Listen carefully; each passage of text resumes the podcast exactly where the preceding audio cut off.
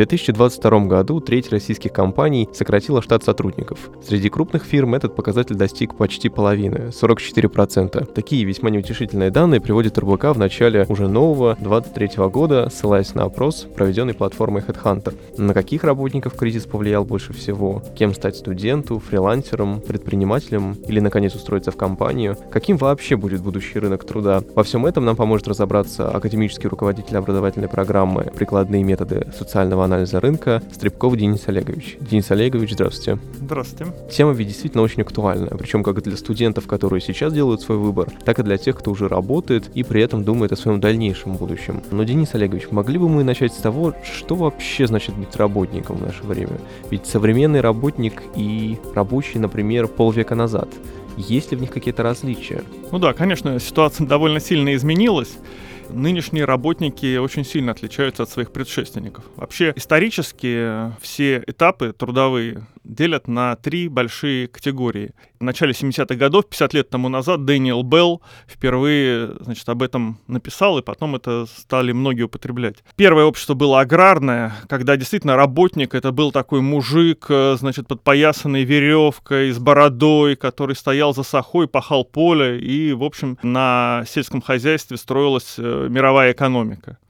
Потом в 17-19 веках произошла индустриальная революция, и рабочий стал другим. Он побрился, он, значит, надел рабочую одежду, он стал у станка и, значит, стал вытачивать детали, завинчивать гайки и, значит, э, таким образом работать.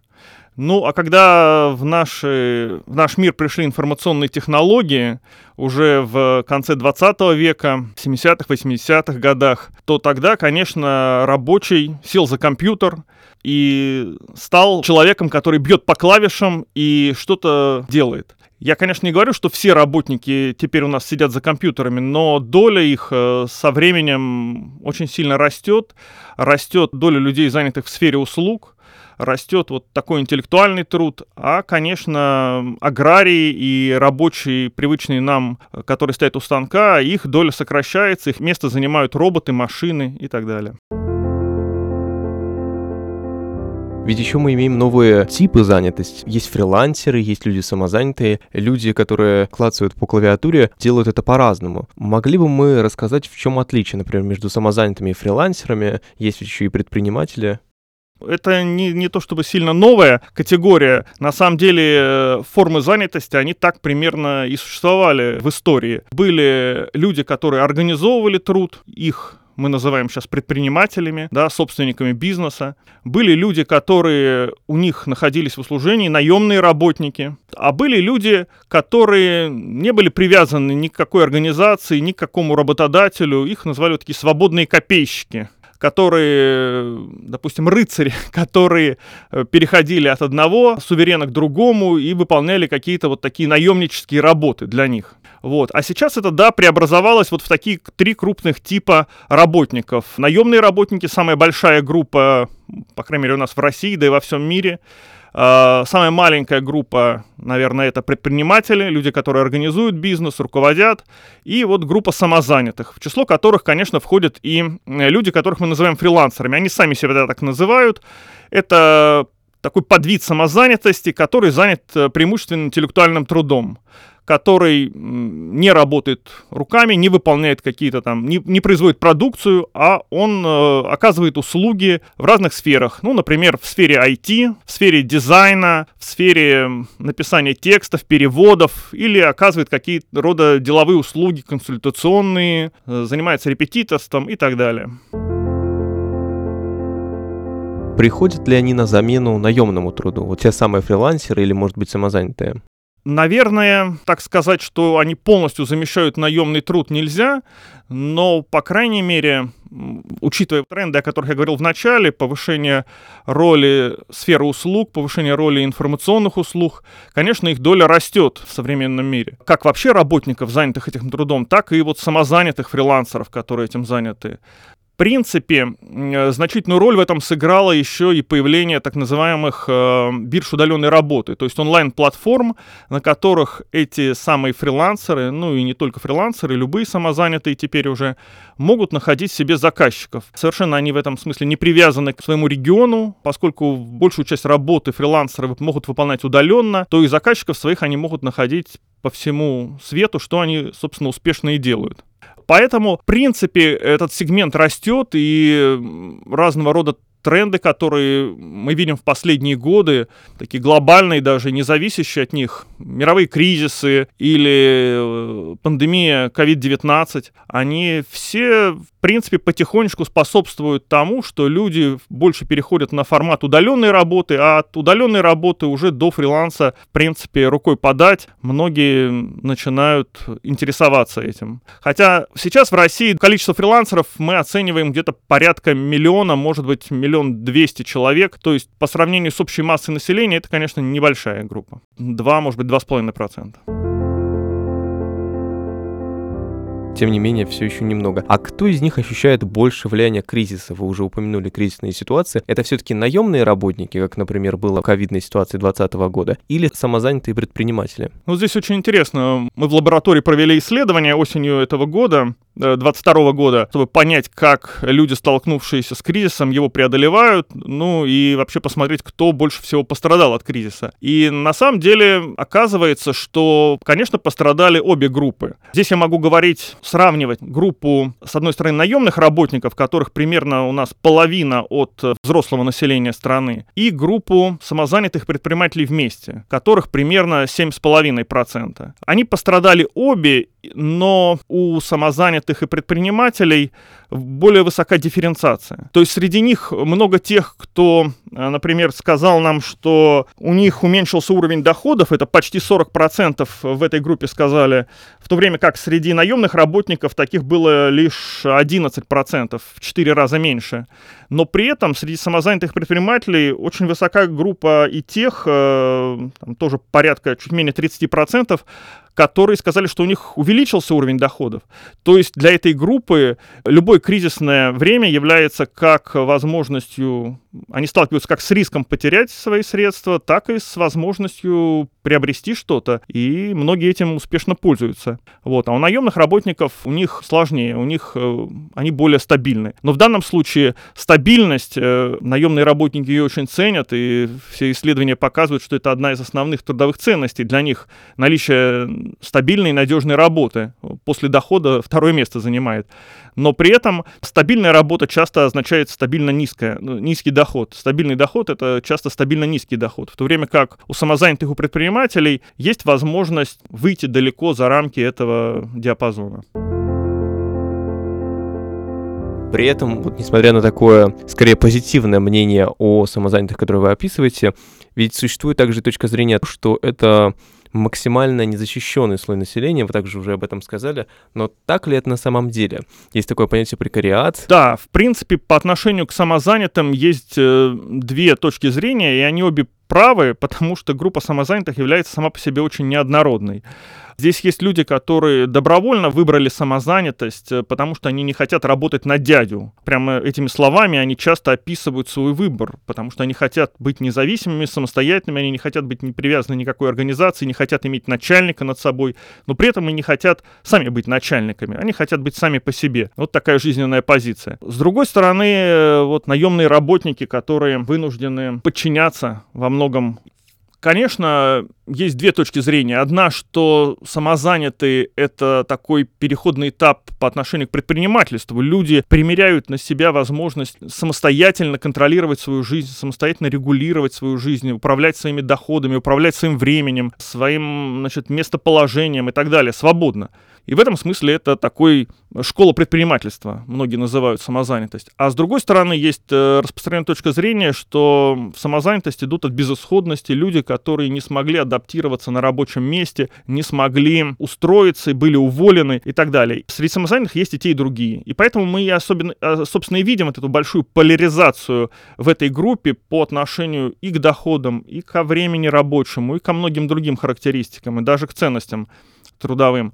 Вот. По нашим оценкам, по крайней мере, с точки зрения фрилансеров, э, которых мы изучали с моим коллегой Андреем Шевчуком более детально и подробно многие годы, э, Здесь соотношение примерно 2 к 1. То есть э, две трети это люди, которые выбрали самозанятость добровольно, по зову сердца, и треть это которые были вынуждены стать самозанятыми. И в этом смысле, конечно, ну, их можно, эту, эту часть относить к прекариату, то есть к людям незащищенным. А что касается их, ну что ли, ментального здоровья, о котором сейчас очень популярно и модно говорить, при условии такой нагрузки, зачастую непостоянной, как вообще самозанятые относятся к своей деятельности? Есть ли у них какие-то переживания или, может быть, они наоборот оптимистичны? Это сложный вопрос, потому что, наверное, у всех это проходит по-разному. И даже в этом вопросе мы видим довольно большую поляризацию в ответах. На самом деле, самозанятые, они оказываются, чтобы так сказать, более старательными, что ли, вот по данным нашего исследования осеннего, они, реагируя на последствия кризиса, применяют больше таких стратегий, не знаю, адаптации к нему, что ли. Они в большей степени придерживаются таких э, умеренных расходов, то есть они в большей степени сократили свое потребление таких э, услуг, развлечений, тому подобных вещей. Они больше времени уделяют своей работе, больше тратят на это. Конечно, и у тех, и у других, и у наемных работников, и у самозанятых возникают ну, некоторые эмоциональные проблемы, депрессии, стрессы и так далее. Здесь, как и во многих э, других вопросах, мы видим, что самозанятые оказываются неоднородной группой. То есть среди них больше и тех, кто испытывает такой стресс, и больше тех, кто, в общем-то, вполне себе удовлетворен текущей ситуацией. В принципе, нельзя сказать, что как-то вот это эмоциональное состояние здоровья было сильно подорвано в результате кризисных процессов, которые были. Мне кажется, все нормально. Я вот еще кстати, хотел бы вернуться, может быть, э, э, в связи вот с этим вопросом к, к нашему началу разговора, когда вы приводили данные исследования, проведенного HeadHunter, и там кажется, что действительно по этим данным в стране ужас-ужас, что творится. Треть предприятий уволили своих работников, кажется, что это катастрофа. Но на самом деле я вот знаком с, с результатами этого исследования, которые были опубликованы. На самом деле это исследование включало всего лишь около 250 предприятий, предприятий российских. Это, как нам, социологам известно, достаточно небольшая выборка, чтобы делать такого рода глобальные суждения. Высока вероятность э, случайной ошибки в этом случае. Немного их, 250. Вот. И кроме того, они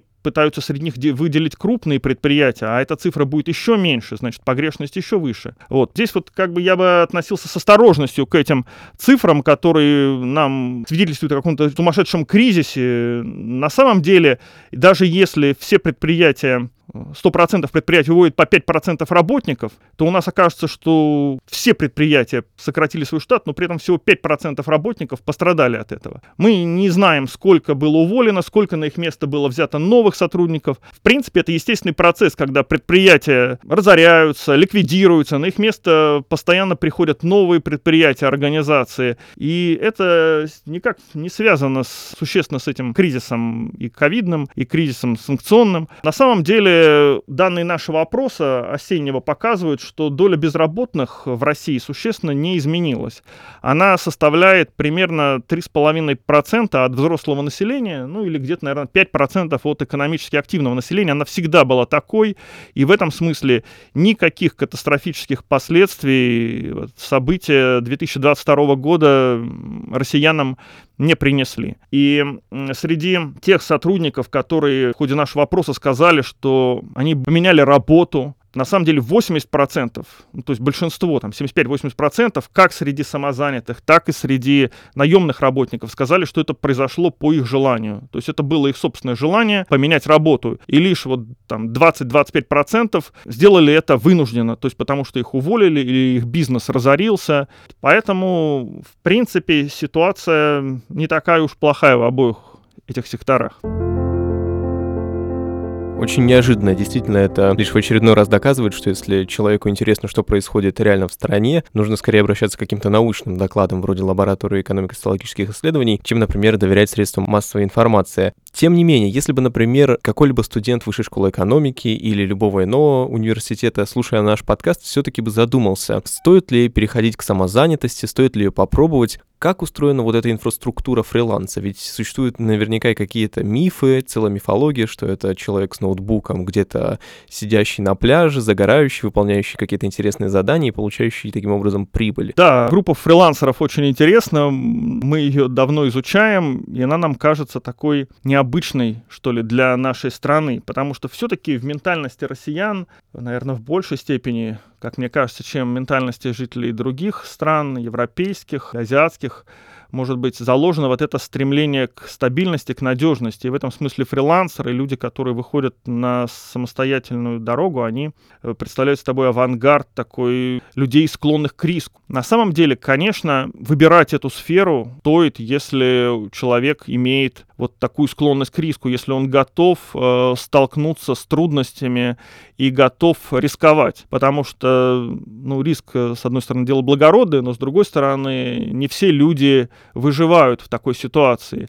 Не все люди способны самостоятельно управлять своим временем. Некоторым, ну, просто необходим внешний контроль. Не все люди способны уделять так много времени и вниманию поиску заказчиков, заказов. Для этого нужны специальные навыки, наверное, мягкие навыки, их так сейчас называют, умение самого себя превратить в какой-то индивидуальный бренд. Поэтому, конечно, ну, фриланс это не то, чтобы там огромное поле, где каждый может себя найти и самореализоваться. Это возможность, и многие люди по-разному ею пользуются. Скажем, частая стратегия, когда человек, работая где-то в штате организации, он параллельно начинает заниматься фрилансом в качестве совмещения, то есть он выполняет заказы в качестве совместителя, и если это у него удается, то он переходит вот к такой, к полностью, к полному фрилансу, чистому фрилансу, как мы его называем называем. Конечно, среди фрилансеров больше молодых людей, люди, которые уже родились и выросли в, э, после распада Советского Союза, они в большей степени ментально склонны вот к такой свободной деятельности, чем те люди, которые вот привыкли сами, их родители всю жизнь проработали в организациях в штате. Но сама группа фрилансеров довольно сильно меняется с течением времени. Мы видим, э, мы более 10 лет проводили исследования, наблюдения за этой группой и видим, как происходит постепенная трансформация, вот мы это называем диффузией инноваций в наших исследованиях. То есть сначала действительно была очень инновационная и редкая практика. Фрилансеров действительно было очень мало, их, может быть, численность э, была десятки там, тысяч, э, может быть, несколько сотен тысяч человек. И в основном это были, конечно, мужчины, большая часть была мужчины у нас в России.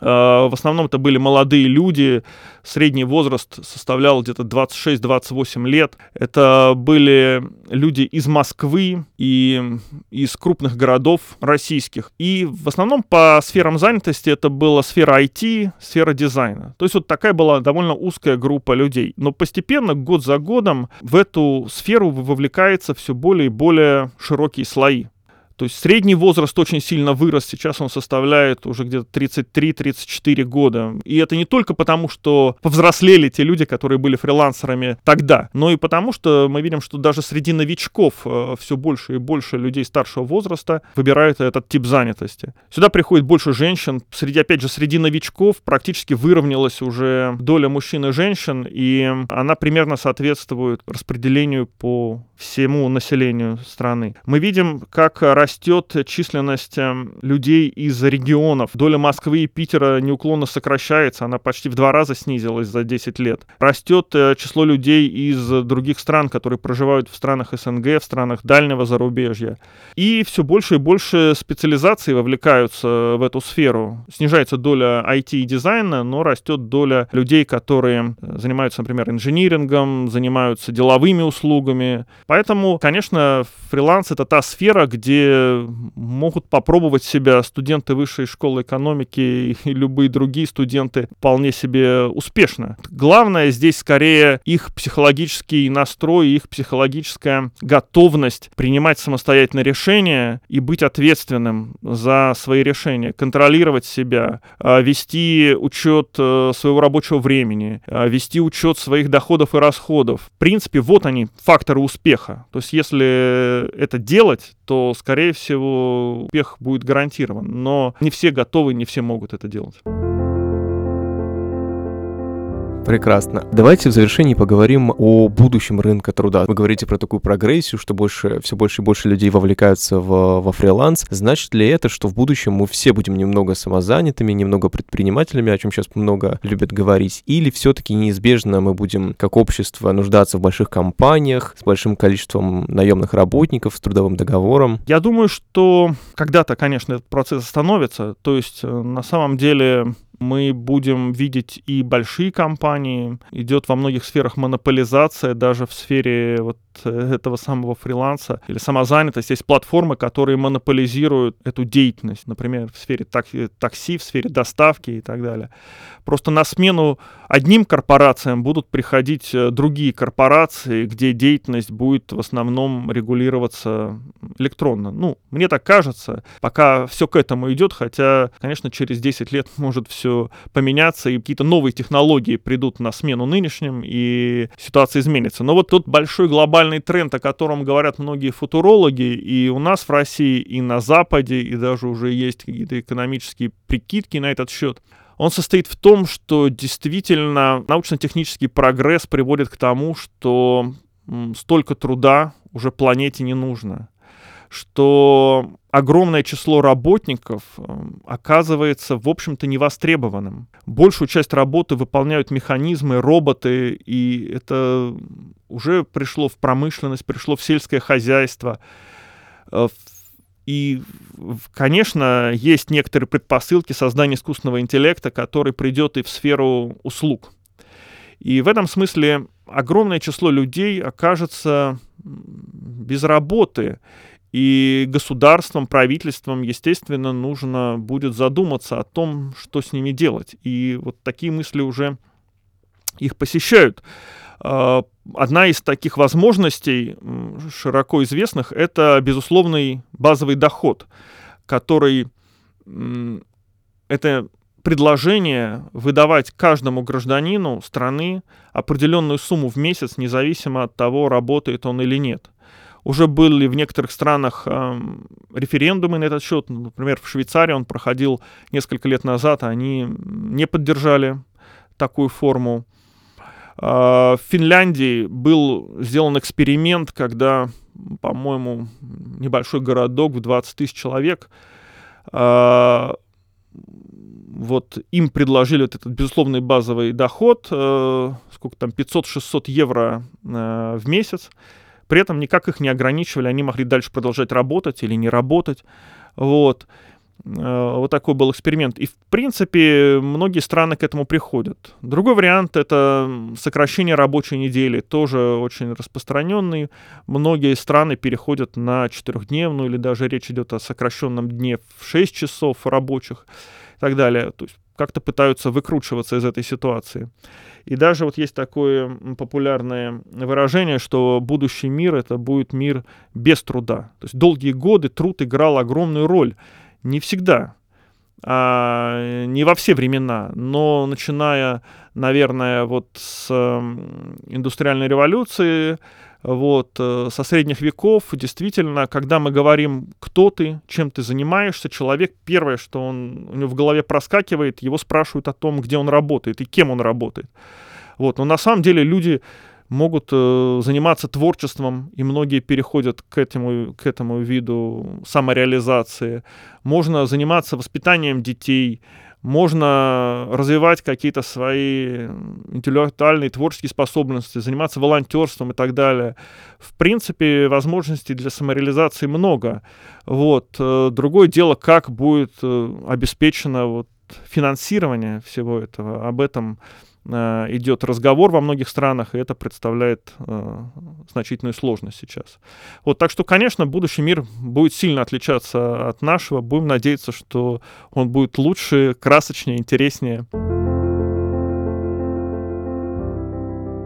Вот такие вот интересные выводы сегодня мы услышали, уважаемые слушатели. Принимайте их во внимание. Возможно, адаптироваться к настоящему кризису будет легче. Можно будет научиться по-настоящему пережить его, не только переживать о нем про будущее рынка труда. Сегодня нам рассказывал академический руководитель образовательной программы «Прикладные методы социального анализа рынков» Стребков Денис Олегович. Денис Олегович, спасибо. Спасибо вам большое за приглашение.